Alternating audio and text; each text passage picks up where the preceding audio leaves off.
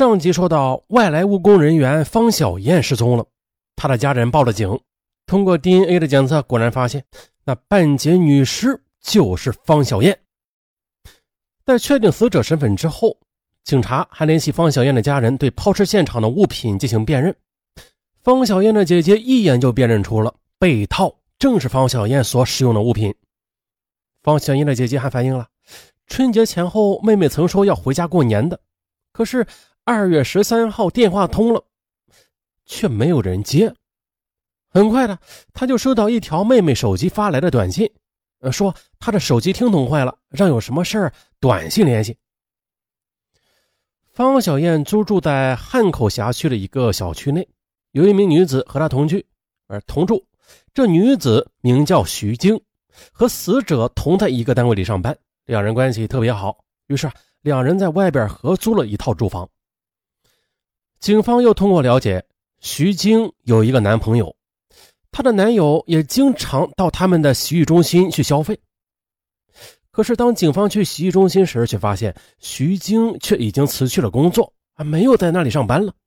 嗯，徐晶在年后突然辞去洗浴中心的工作，这一举动引起专案组的注意。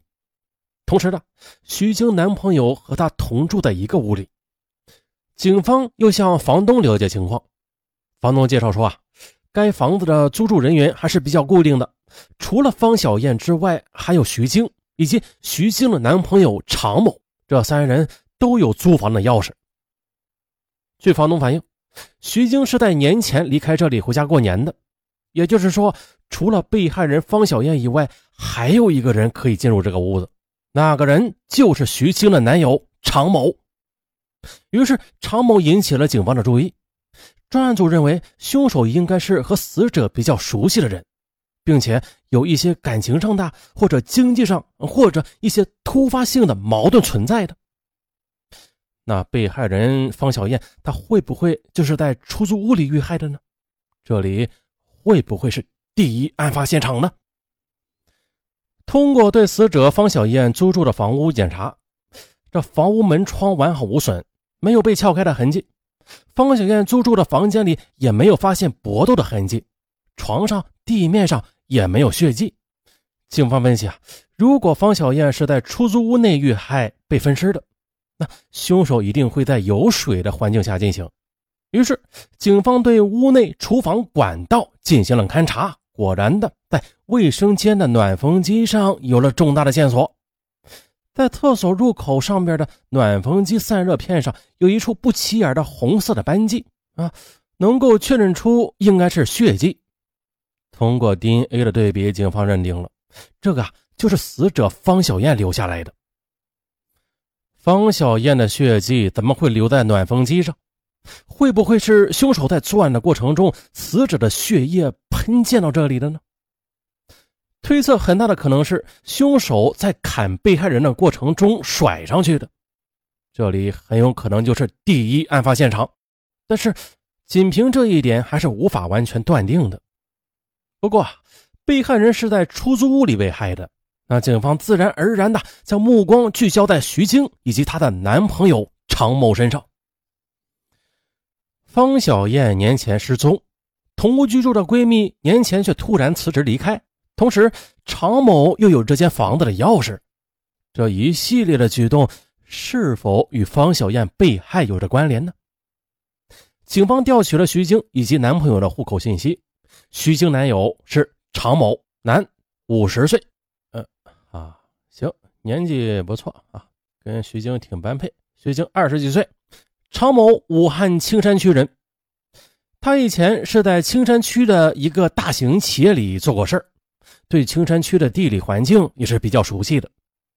常某是武汉本地人，而且居住在青山，那凶手抛尸地点也在青山，这是巧合吗？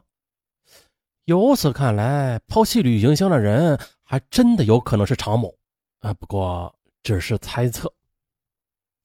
民警又拿着常某的照片，在抛尸现场附近进行走访。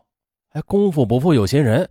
几天之后的，在附近一个种菜的老人说，在水渠边上，他曾经看到过一个人在那里张望，但是并没有注意到男子的长相。民警分析，那位男子很可能就是凶手。为什么呀？旅行箱只有一只轮子沾满了泥土。侦查员对此进行了实验，结果发现了，这尸块装在箱子里被衣物卡死之后，必须拖行一段时间才能到达抛尸的地方。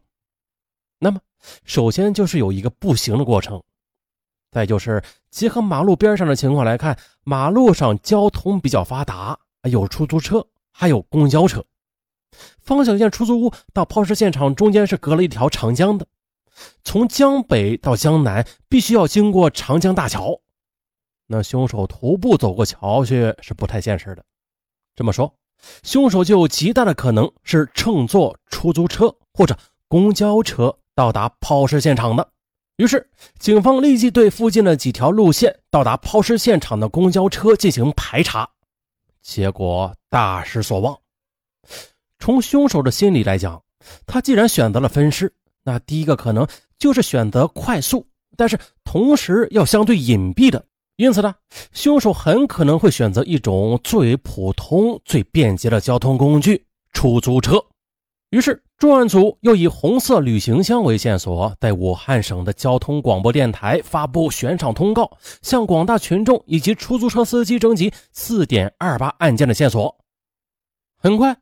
通告发布之后，家住武汉省青山区的出租车司机刘师傅，他通过电台广播得知了四二八案件的案情之后，他突然想起了年前儿拉的一名乘客。刘师傅说了，二月十五日晚上七点左右，在武汉的一个小区门口，一个拉着红色拉杆箱的男性乘客拦乘了他的车。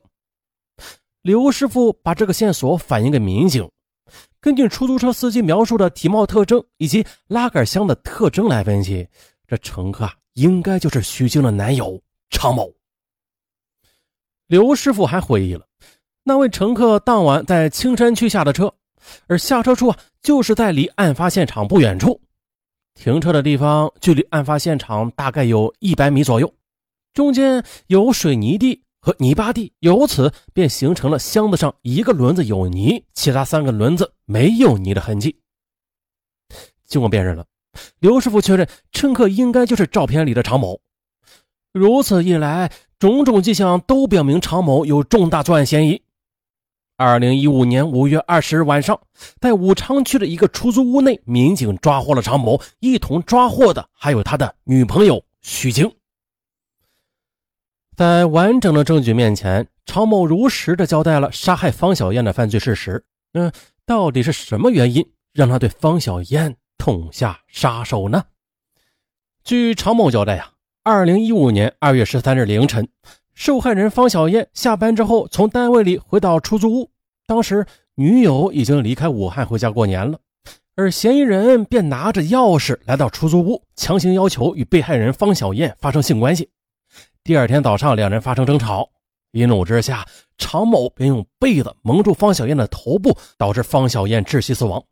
随后，他又在房内进行分尸，并于二月十五日晚上，他带着装有被害人尸块的红色行李箱，又搭乘出租车，最终到达了青山抛尸地点，然后将行李箱丢弃在水渠旁。这还没完，随后又将其他尸块丢弃到另外的地方。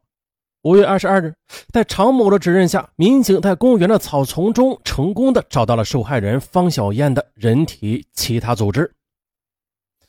那被害人方小燕与常某之间究竟是什么关系啊？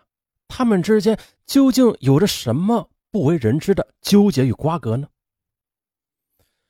被害人方小燕的闺蜜徐晶向警方提供了部分答案。原来的。方小燕与常某曾经是情人关系，可后来方小燕与她的同事徐晶搬到一块居住了，常某又与徐晶发展成为了另一种情人关系，所以他们三人是同居在出租屋里的。徐晶说：“啊，他和方小燕一样，都是从外地打工来的，两个人年龄也相仿，工作中也是相互照应，关系很融洽。于是徐晶就提出了让方小燕与他同住。”以姐妹相称，也就在两个多月前的，徐晶将自己的男友带回了出租屋过节。因为常某经常去洗浴中心消费，啊，徐晶就问方小燕认不认识常某啊？方小燕回答说不熟。可是自从常某进来之后，徐晶和方小燕的关系就没那么亲密了。又过了一段时间，方小燕就说常某住在那里不方便，觉得有个大男人在家里洗澡啊也不太方便。然后徐晶就说，她和男友过完年之后就搬走。自从男友搬进来之后，方小燕和徐晶就很少说话了。徐晶问方小燕，但是方小燕却什么也不说。直到后来，徐晶才知道自己的男友竟然和方小燕早就认识。二零一五年春节过后的徐晶回到武汉，在得知方小燕突然失踪，她四处寻找方小燕，同时还追问自己的男友知不知道方小燕的下落。啊，你看半个多月了，方小燕的电话打不通，也联系不上，这去哪玩也早该回来了吧？是不是出了什么意外啊？可是她的男友常某却说。啊！你管那么多闲事干嘛呀？把你自己管好就行了。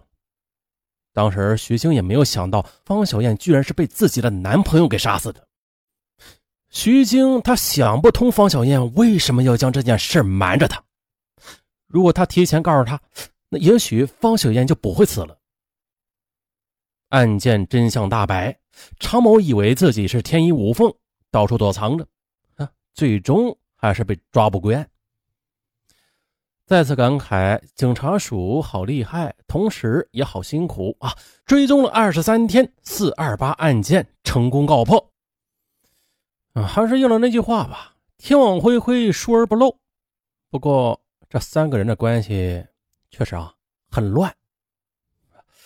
这感情这事儿啊，一旦乱了，哎，就容易产生大问题。说实话的啊，这凶手和死者以前是情人关系。那为何在被强行发生关系的次日早上，却因为吵架被杀呀？还是分尸？真正作案动机，他到底是什么？其实还是值得推敲的。比如啊，三个人同住一个屋子里，徐晶还和她的男友朝夕相处，难道就没有发现蛛丝马迹吗？啊，这平时女人的第六感不都是特别强吗？怎么到这儿就不管用了？所以说啊，徐晶她可能是之前就知道实情的。只是为了逃避罪责，所以假装不知情。哎，当然了，这只是猜测。反正混乱的男女关系最终导致惨案的发生，这一点是非常肯定的。好了，本案就到这儿吧，咱们下期再见。